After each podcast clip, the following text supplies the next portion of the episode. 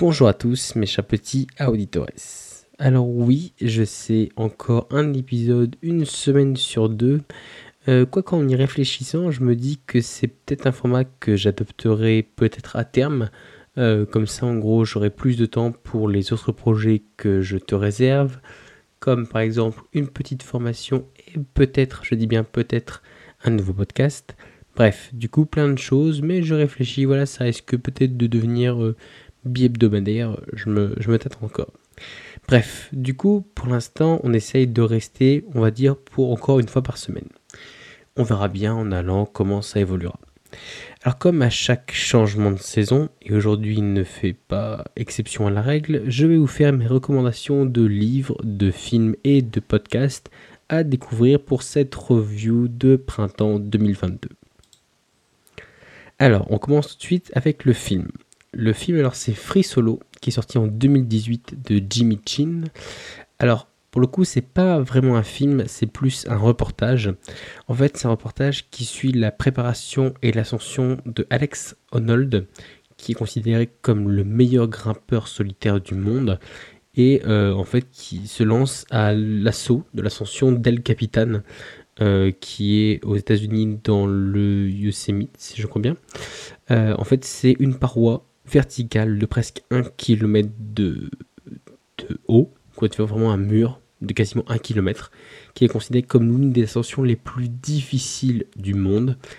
Et parce que sinon c'est trop simple, il va essayer de la tenter en solo intégral, c'est-à-dire sans aucune corde, sans aucune protection, sans rien.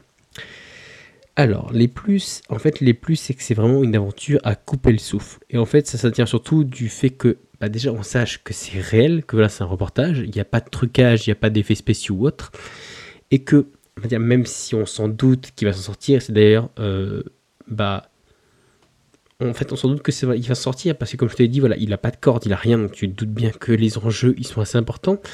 Et euh, tu te doutes bien aussi que c'est rare qu'on fasse un reportage sur des mecs qui échouent ou qui meurent et qui sont quand même diffusés, tu vois. Au pire, si voilà, il y a un truc qui tourne mal, on évite quand même de le diffuser. Et donc, du coup, on se sent vraiment pas bien quand on le voit en équilibre précaire ou autre, quand on le voit douter ou se rattraper de justesse. Du coup, tu vois, même si on se doute que ça va quand même aller, tu vois, il y a quand même cette, c'est le truc où tu te sens pas bien, tu vois, tu, vois le vide derrière, tu vois ces petits doigts qui attrapent un, tout petit morceau de paroi, tu vois, t'es pas bien, quoi.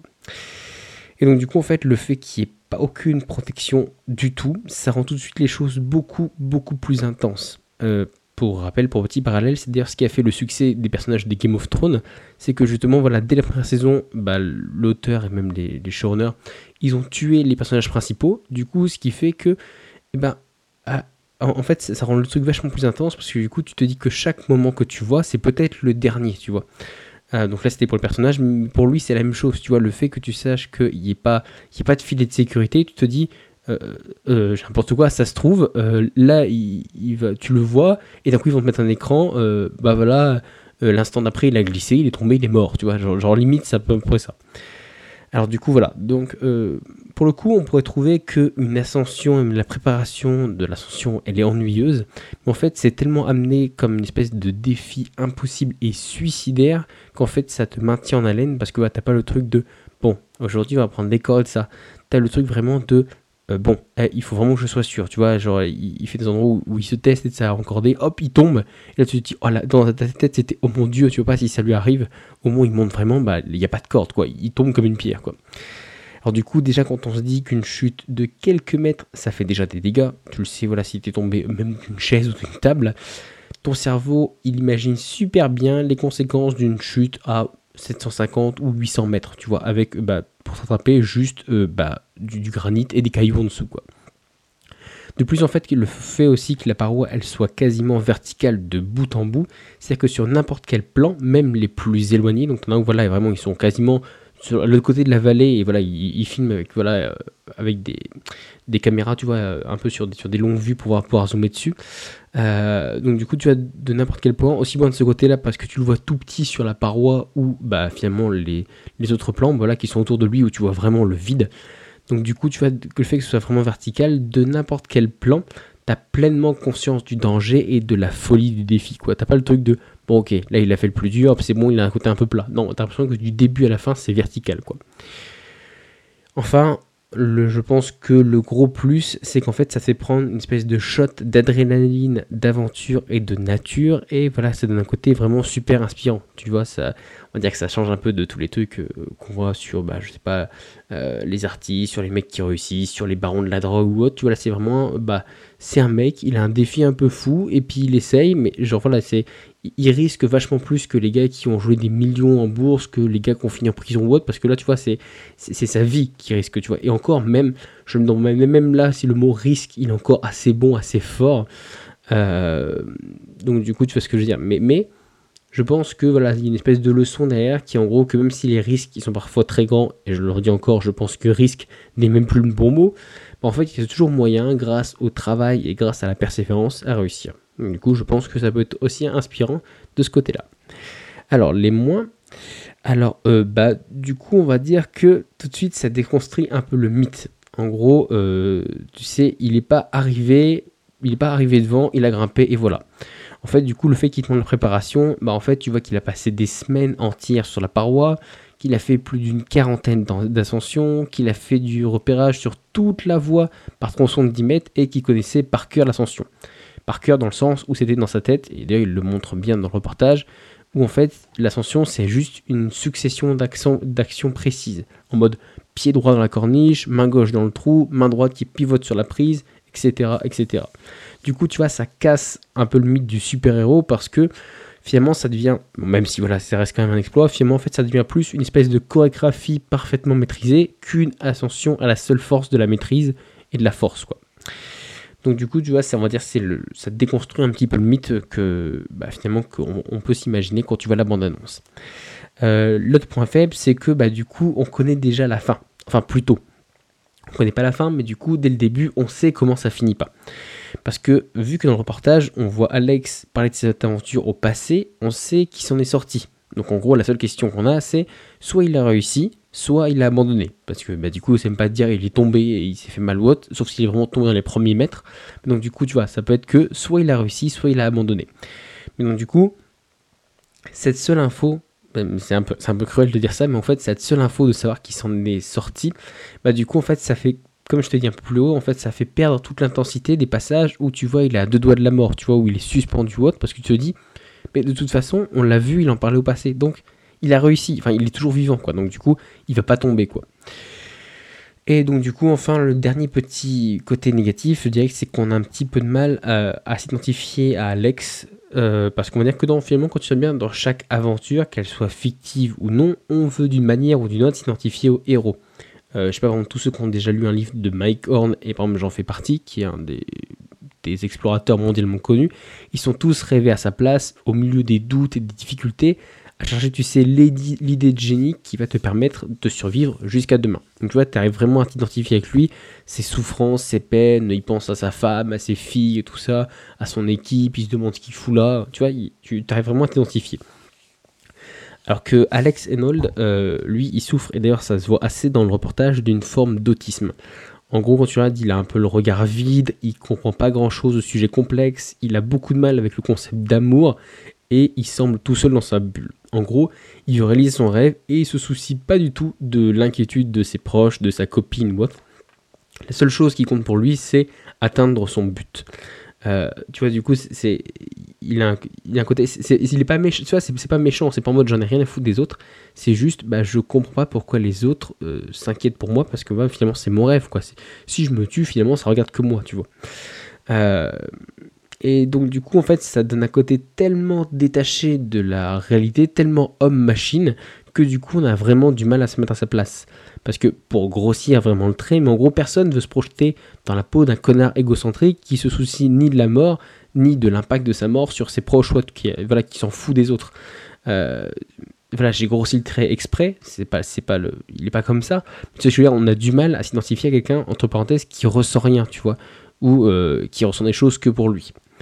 Euh, donc du coup, je dirais, voilà, c'est, un, entre parenthèses un point négatif où voilà en gros on a du mal on, partage son aventure mais on a du mal à s'identifier euh, à lui parce qu'en gros tout simplement on a du mal à se mettre dans sa tête tu vois quand tu le vois hop il a l'air concentré machin ou autre il n'y a pas un moment où sur son visage il a l'air de douter ou il a l'air de je sais pas, de pleurer ou de, de, de dire, oh là là, mais qu'est-ce que je fais ou autre. Non, il est vraiment en mode homme-machine, quoi. Donc, du coup, voilà. Alors du coup, je pense aussi d'un autre côté que c'est sûrement ce côté un peu autiste et à se déconnecter complètement de la réalité, à rester focus et à pas se faire du souci pour les autres qui lui ont permis de rester concentré et voilà d'y arriver. Parce que euh, bah, je pense honnêtement que il y a toujours un moment où bah voilà je sais pas tu, peux être ça dure au bout d'un ça dure longtemps quand même monter une, paroi de quasiment un kilomètre. Et donc du coup il y a forcément un moment où tu dis ah là là mais qu'est-ce que je fais? Puis, si je tombe puis tu fais puis ton cerveau il peut se mettre à, travailler et souvent c'est là que tu tombes parce que du coup tu es plus concentré donc du coup voilà je pense que c'est aussi ce côté un peu à se déconnecter de la réalité à être complètement focus qui en gros bah, lui ont permis de continuer quoi. Donc du coup voilà un film que je recommande à tous ceux qui sont curieux d'aventure, de sensations fortes et de dépassement de soi. Bien, maintenant on passe au livre. Alors le livre c'est le manuel du fainéant ambitieux de Florent Bauer qui est sorti en 2019. Alors forcément, franchement, honnêtement, j'ai pris le livre parce que euh, je trouvais le titre cool et amusant et en vrai, en lisant, j'ai vraiment adoré le bouquin. En fait, le bouquin, il parle de productivité, de gestion du temps, euh, du monde du travail avec tout ce qui va avec, tu sais, stress, augmentation, burn-out, rentabilité et tout ça. Bref, que des choses, en gros, qui ont de fortes chances de te plaire, surtout si tu écoutes ce podcast, parce que c'est des sujets assez similaires. Alors, tout de suite, les plus. Alors, honnêtement, on va dire que c'est le premier livre que je lis qui a une approche de la gestion du, temps un peu comme moi. Tu vois, en gros, euh, pratique, utile, simple, tu vois, un, fun, décomplexé quoi. Parce que d'habitude, quand tu prends un truc sur la gestion du temps, ça part vite en philo, tu sais, genre qu'est-ce que le temps, qu'est-ce que nous sommes dans tout l'univers ou autre. Ou de l'autre côté, en mode genre se transformant en une bête de travail, tu vois, genre gestion du temps, c'est en mode bah voilà, tu t'élèves à telle heure, tu fais ça, tu fais ça, tu fais ça, etc.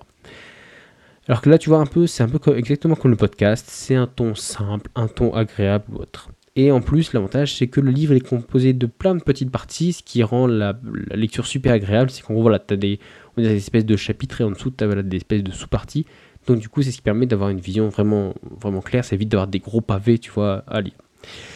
Euh, alors, comme sur le podcast, c'est pas du dev perso ou de la gestion du temps, juste, tu vois, euh, par exemple, du dev perso pour du dev perso. En gros, c'est pas une fin en soi, c'est vraiment un moyen, tu vois. En gros, euh, on t'explique, bah, d'où ça vient, euh, pourquoi ça sert, contre quoi ça lutte, comment et quand s'en servir ou autre. Tu vois, tu as vraiment une approche euh, vraiment pédagogique quoi, de la chose. Bref, du coup, encore une fois, je pourrais argumenter longtemps, mais en gros, bah, je, en fait, je peux pas vraiment te dire d'autre chose qu'en gros, c'est vraiment, enfin, moi, je l'ai vraiment vécu comme en gros sur la même longueur d'onde que le podcast qui est en train d'écouter.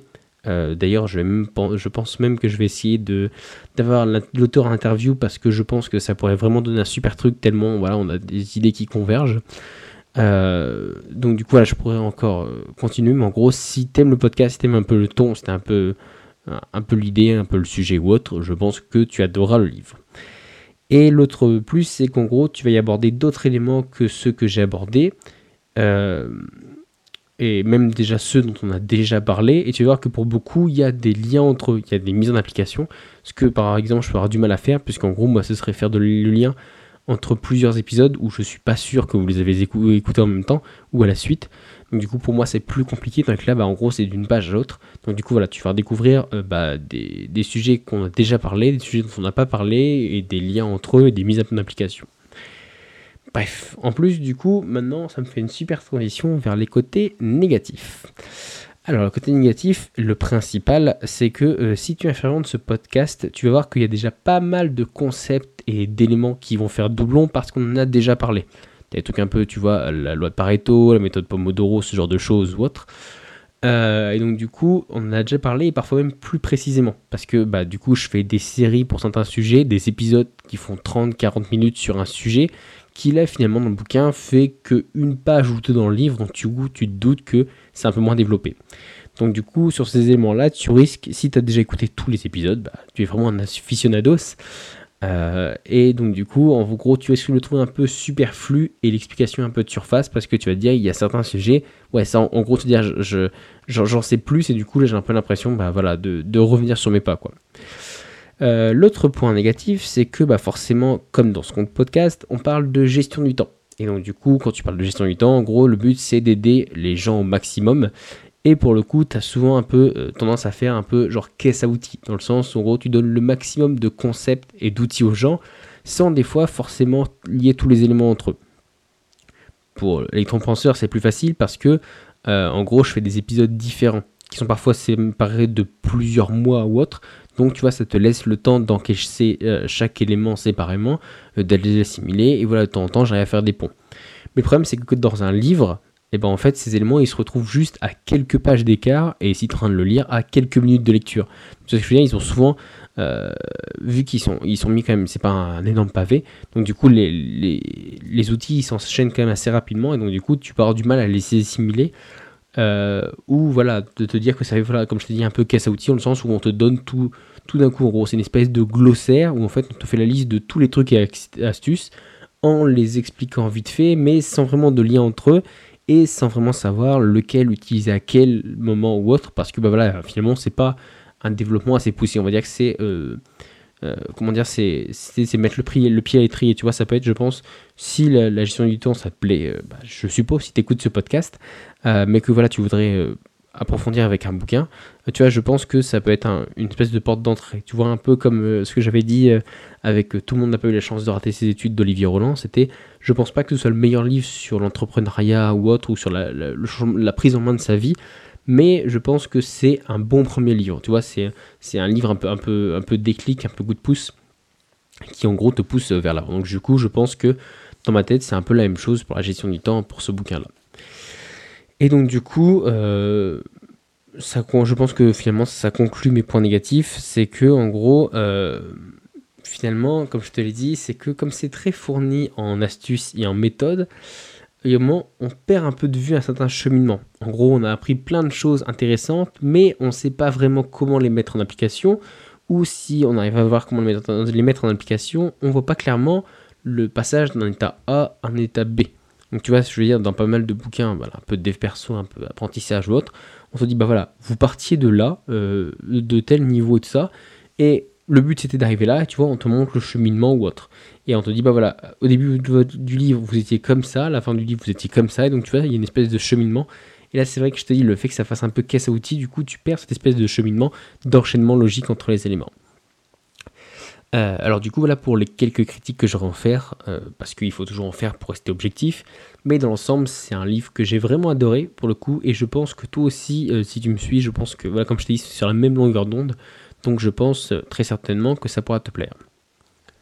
Et pour finir le podcast, alors le podcast aujourd'hui, je vais te parler du podcast Dans le Noir. Alors oui, aujourd'hui on va frissonner.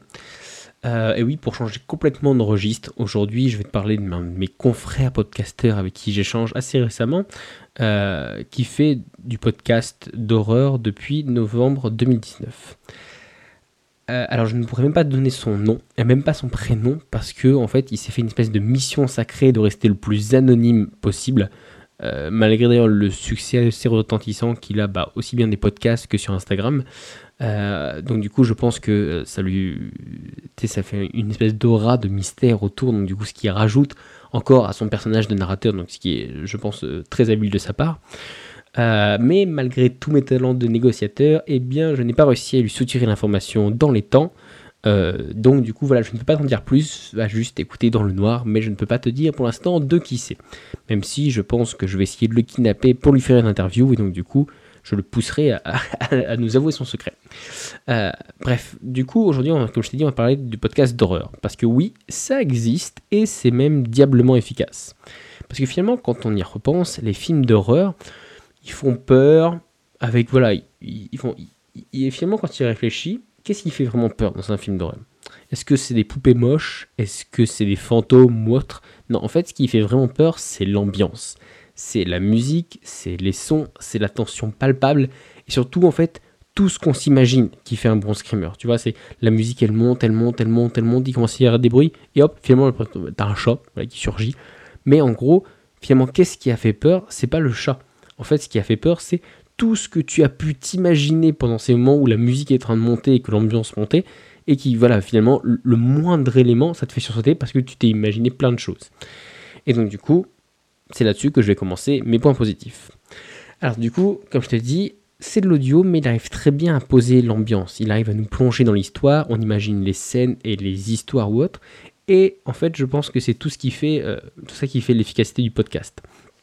Parce que finalement, le meilleur des réalisateurs du monde, avec le meilleur des acteurs et le meilleur des effets spéciaux, il ne pourra pas créer les images aussi effrayantes que celles que tu crées entre tes oreilles. Parce que oui, ton cerveau, via ton imagination, il va imaginer à partir du son ses propres histoires basées sur tes propres peurs personnelles. Euh, et je pense qu'en fait, c'est ce qui décuple l'aspect audio de son contenu. Parce que tu fais tu, on peut te raconter une histoire, euh, on peut te la montrer, oui, ok, d'accord, tu arrives à assimiler, tu as des trucs un peu qui te font peur. C'est que si on te raconte une histoire, voilà, j'ai n'importe quoi, euh, j'ai pas d'exemple. Mais euh, voilà, pour te dire que finalement, peut-être que ton cerveau, il va retenir un mot bien particulier, tu vois, où il y a quelque chose, je parle, la porte elle s'ouvre, il y a quelque chose qui rentre, ou un machin ou autre et bah toi peut-être que ton cerveau il va rester focus sur euh, voilà, la porte qui s'ouvre parce que c'est peut-être quelque chose là qui redoute ou autre que tu as peur. Le soir tu verrouilles tout partout chez toi. Ce que c'est c'est quelque chose que le film aurait pas forcément souligné, mais là le fait qu'on te le raconte, ton cerveau lui il va se focus sur les trucs qui lui font peur à lui. Et donc du coup c'est ça qui décuple vraiment l'effet euh, un peu frisson de, de comment du podcast. Euh, l'autre chose aussi, c'est que du coup, on est vraiment dedans. On arrive vraiment à se projeter dans l'histoire. Parce que finalement, euh, en écoutant, il n'y a pas tant de sons screamer que ça. T'as pas vraiment des boum, tu vois, vraiment des trucs, un machin. T'as juste l'ambiance et l'imagination qui suffisent. Voilà, lui, il permet juste de te mettre dans l'ambiance. Et c'est ton imagination qui tourne toute seule comme une grande.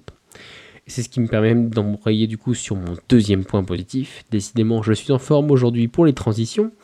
En gros, les meilleures histoires selon moi sont celles que, en gros, euh, on comprend à la fin, mais vraiment tout à la fin. Tu vois, genre il y a un dernier mot, une dernière phrase, et en gros, cette dernière phrase, elle te permet de comprendre, mais elle n'explique pas clairement. Tu vois, elle revient pas en arrière en disant, bah, regarde, là il y avait ça, il y avait ça, il y avait ça.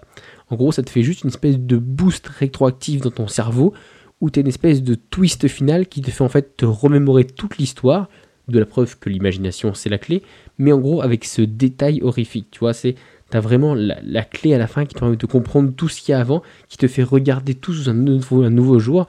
Euh, et, donc du coup, voilà, je pense qu'à mon sens, c'est les meilleurs épisodes. C'est que finalement, entre parenthèses, moins il en dit, et du coup, plus ça fait peur, et du coup, c'est là que je trouve que c'est vraiment... Euh, bah, c'est du coup, c'est super bien raconté, que c'est super bien amené, quoi. Et du coup, à ce titre, je recommande particulièrement euh, dans les premières, je crois que c'est l'une des premières, c'est l'histoire de la maison dans les bois. Euh, l'autre épisode sur euh, les contre la fenêtre, euh, l'autre épisode sur la chambre d'hôtel, et enfin celle de l'homme qui se filme dans son sommeil. je suis désolé, je n'ai plus du tout les titres, mais si vous allez les écouter, vous verrez de quoi je parle. bref. Et enfin, un dernier point positif, c'est l'addiction. Alors je vais essayer de l'inviter prochainement, comme je t'ai dit, pour découvrir sa vraie voix, mais tu vas voir que dans les épisodes, il donne un ton beaucoup plus grave à sa voix. Il a une voix qui est grave, profonde et qui est lente. En gros, tout l'inverse de la mienne. Quoi. Euh, alors du coup, comme je t'ai dit, elle, est profonde. Elle n'est pas effrayante, elle est juste lente. Tu vois, il a vraiment une voix comme ça. Et encore, j'arrive pas à le faire. Il a vraiment une voix beaucoup plus grave. Je serais même curieux de savoir si c'est vraiment sa vraie voix ou si s'il la modifie. Je lui demanderai, justement. Euh, mais en gros, euh, sa voix vraiment, tu vois, elle, est posée ou autre. Elle, elle fait pas peur, mais en gros, elle est juste assez lente pour laisser ton esprit bien imaginer chaque phrase entre chaque. Donc tu vois vraiment réussir à te plonger dedans quoi. Donc du coup, je pense que c'est vraiment sa vraie force, juste à la seule force de sa voix, sans bruitage, sans screamer, sans incrustation ou même sans musique, il arrive à te plonger dans l'histoire et à susciter la peur. Et ça, je pense que ça vaut vraiment le coup, rien que pour ça, d'aller écouter au moins un ou deux épisodes. Alors les moins, oui, j'ai cherché des moins parce qu'il faut quand même rester objectif. Euh, bah, je dirais que bah, c'est une évidence. Forcément, avec plus de 200 épisodes, bah, tous les épisodes, ils peuvent pas être parfaits et tous avoir le même effet. Tu vois, ils peuvent pas tous avoir l'espèce d'effet waouh euh, qui fait peur, quoi. Euh, alors il y en a où j'ai rien compris, il y en a d'autres où bah finalement j'ai pas trouvé ça effrayant, ou il y en a d'autres où bah, j'ai pas réussi à me plonger dans l'ambiance ou autre. voilà, c'est forcément, c'est au bout d'un moment, fais, tu finis par en faire tellement que même moi, tu vois, je sais que j'ai des épisodes où, oulala, il mieux pas que je les écoute, et d'autres où je suis plutôt fier, quoi. Euh, et du coup, je pense que du coup, j'en profite pour rebondir, tu vois, sur ce truc de ne pas arriver à se plonger dans l'ambiance. Euh, je pense que du coup, un deuxième point négatif, c'est, je pense, dû au positionnement de l'histoire. C'est que c'est très souvent raconté à la première personne. Et du coup, ça casse un peu le suspense. Parce que du coup, tu te doutes bien que si c'est raconté à la première personne, il y a un moment dans l'histoire, ça va être, et ben là, d'un coup, je meurs. Tu vois, genre, t'as finalement l'espèce de bouclier du héros, euh, un peu comme euh, on a eu plus haut, tu vois, que je te parlais, bah, qui, au, contraire, voilà, qui était brisé dans les dans des séries comme Game of Thrones, ou voilà, dans des trucs où tu sais que le mec qui risque sa vie. Euh, donc tu vois, tu vois le, le, le, fait que ce soit euh, une narration de la première personne, tu te doutes qu'au moins jusqu'à la fin du passage, au moins jusqu'à la fin de l'épisode qu'il est en train de raconter, le personnage principal auquel on s'identifie, donc voilà, qui est donné à la première personne, il survit, parce que sinon il ne pourrait pas raconter tout ça, et je te dis, ça va pas finir par je meurs, tu vois, ça n'aurait pas de sens. Donc du coup, c'est pour ça que je trouve pour un contenu d'horreur, ça casse un peu l'épée de Damoclès qui pèse au-dessus des personnages en les protégeant d'espèces de boucliers de héros qui en gros les font survivre ou te dit peu importe ce qui lui arrive, il finira par s'en sortir, même si c'est pas en entier ou autre, mais tu vois, t'as pas cet aspect de, tu vois, euh, si t'as une vision euh, à la troisième personne, tu vois, où tu, parles voilà, de, quelque chose, d'une histoire ou autre, euh, t'as pas de tu, vois, c'est vachement plus intense. Tu vois, je sais qu'à un moment, c'était euh, que je me souvienne bien, c'était sur les Grubbers, je crois, comme ça, où c'était une famille euh, dans une ferme et tout ça. Euh, et donc, du coup, tu as toute une ambiance qui tourne autour et tout ça. Et finalement, en, gros, tu te dis que ces personnages-là, tu peux les tuer d'un moment à l'autre parce que le fait que tu as un regard extérieur, il suffit juste de dire bah voilà, on les a découverts morts, ou bah voilà, d'un coup, il y a quelque chose qui est arrivé et qui l'a tué. Tu vois, ce que tu peux pas dire, euh, avec un truc à la première personne. Après, je comprends, c'est un parti pris parce que du coup, le fait que c'est la première personne, c'est beaucoup plus immersif que, bah, en gros, un, regard extérieur. Euh, d'ailleurs, on le saura tous, c'est pour ça que des, des, trucs genre un peu comme Call of What, ça te, met un plus dans le. en parenthèse, dans l'ambiance, que voilà, des. je sais pas, des Skyrim ou autre, où t'es plus à la troisième personne, donc du coup, t'as plus de facilité à appréhender ce qui est autour de toi, quoi. Euh, donc du coup voilà pour le, deuxième point négatif je pense et euh, le dernier ce sera sûrement que je pense qu'il y a des épisodes qui en gros n'ont pas de fin ou alors celle-ci elle est trop développée. Euh, pas de fin dans le sens où bah, du coup après je te dis c'est ça c'est que c'est une espèce de tâtonnement ou autre c'est que bah tu sais comme je t'ai dit les, épisodes vraiment géniaux qui voilà qui m'ont vraiment motivé à écouter ce podcast et tu vois ceux où le dernier mot c'est ah c'est le twist que tu comprends tout mais des fois, c'est comme les films un, peu trop, genre la Inception, tu vois. Euh, que d'ailleurs j'ai compris. Euh, mais euh, tu vois, c'est le, le, truc où tu te dis, attends, c'est le, dernier petit élément qui va te faire tout comprendre. Mais des fois, si ce dernier petit élément tu le comprends pas, bah, l'histoire elle a juste pas de sens pour toi parce que du coup tu te dis qu'elle a pas de fin. Donc du coup elle a pas de fin et bah du coup elle reste sur ta, tu restes sur ta fin en disant bah, j'ai pas compris et ou alors qu'est-ce qui se passe, il manque quelque chose ou autre.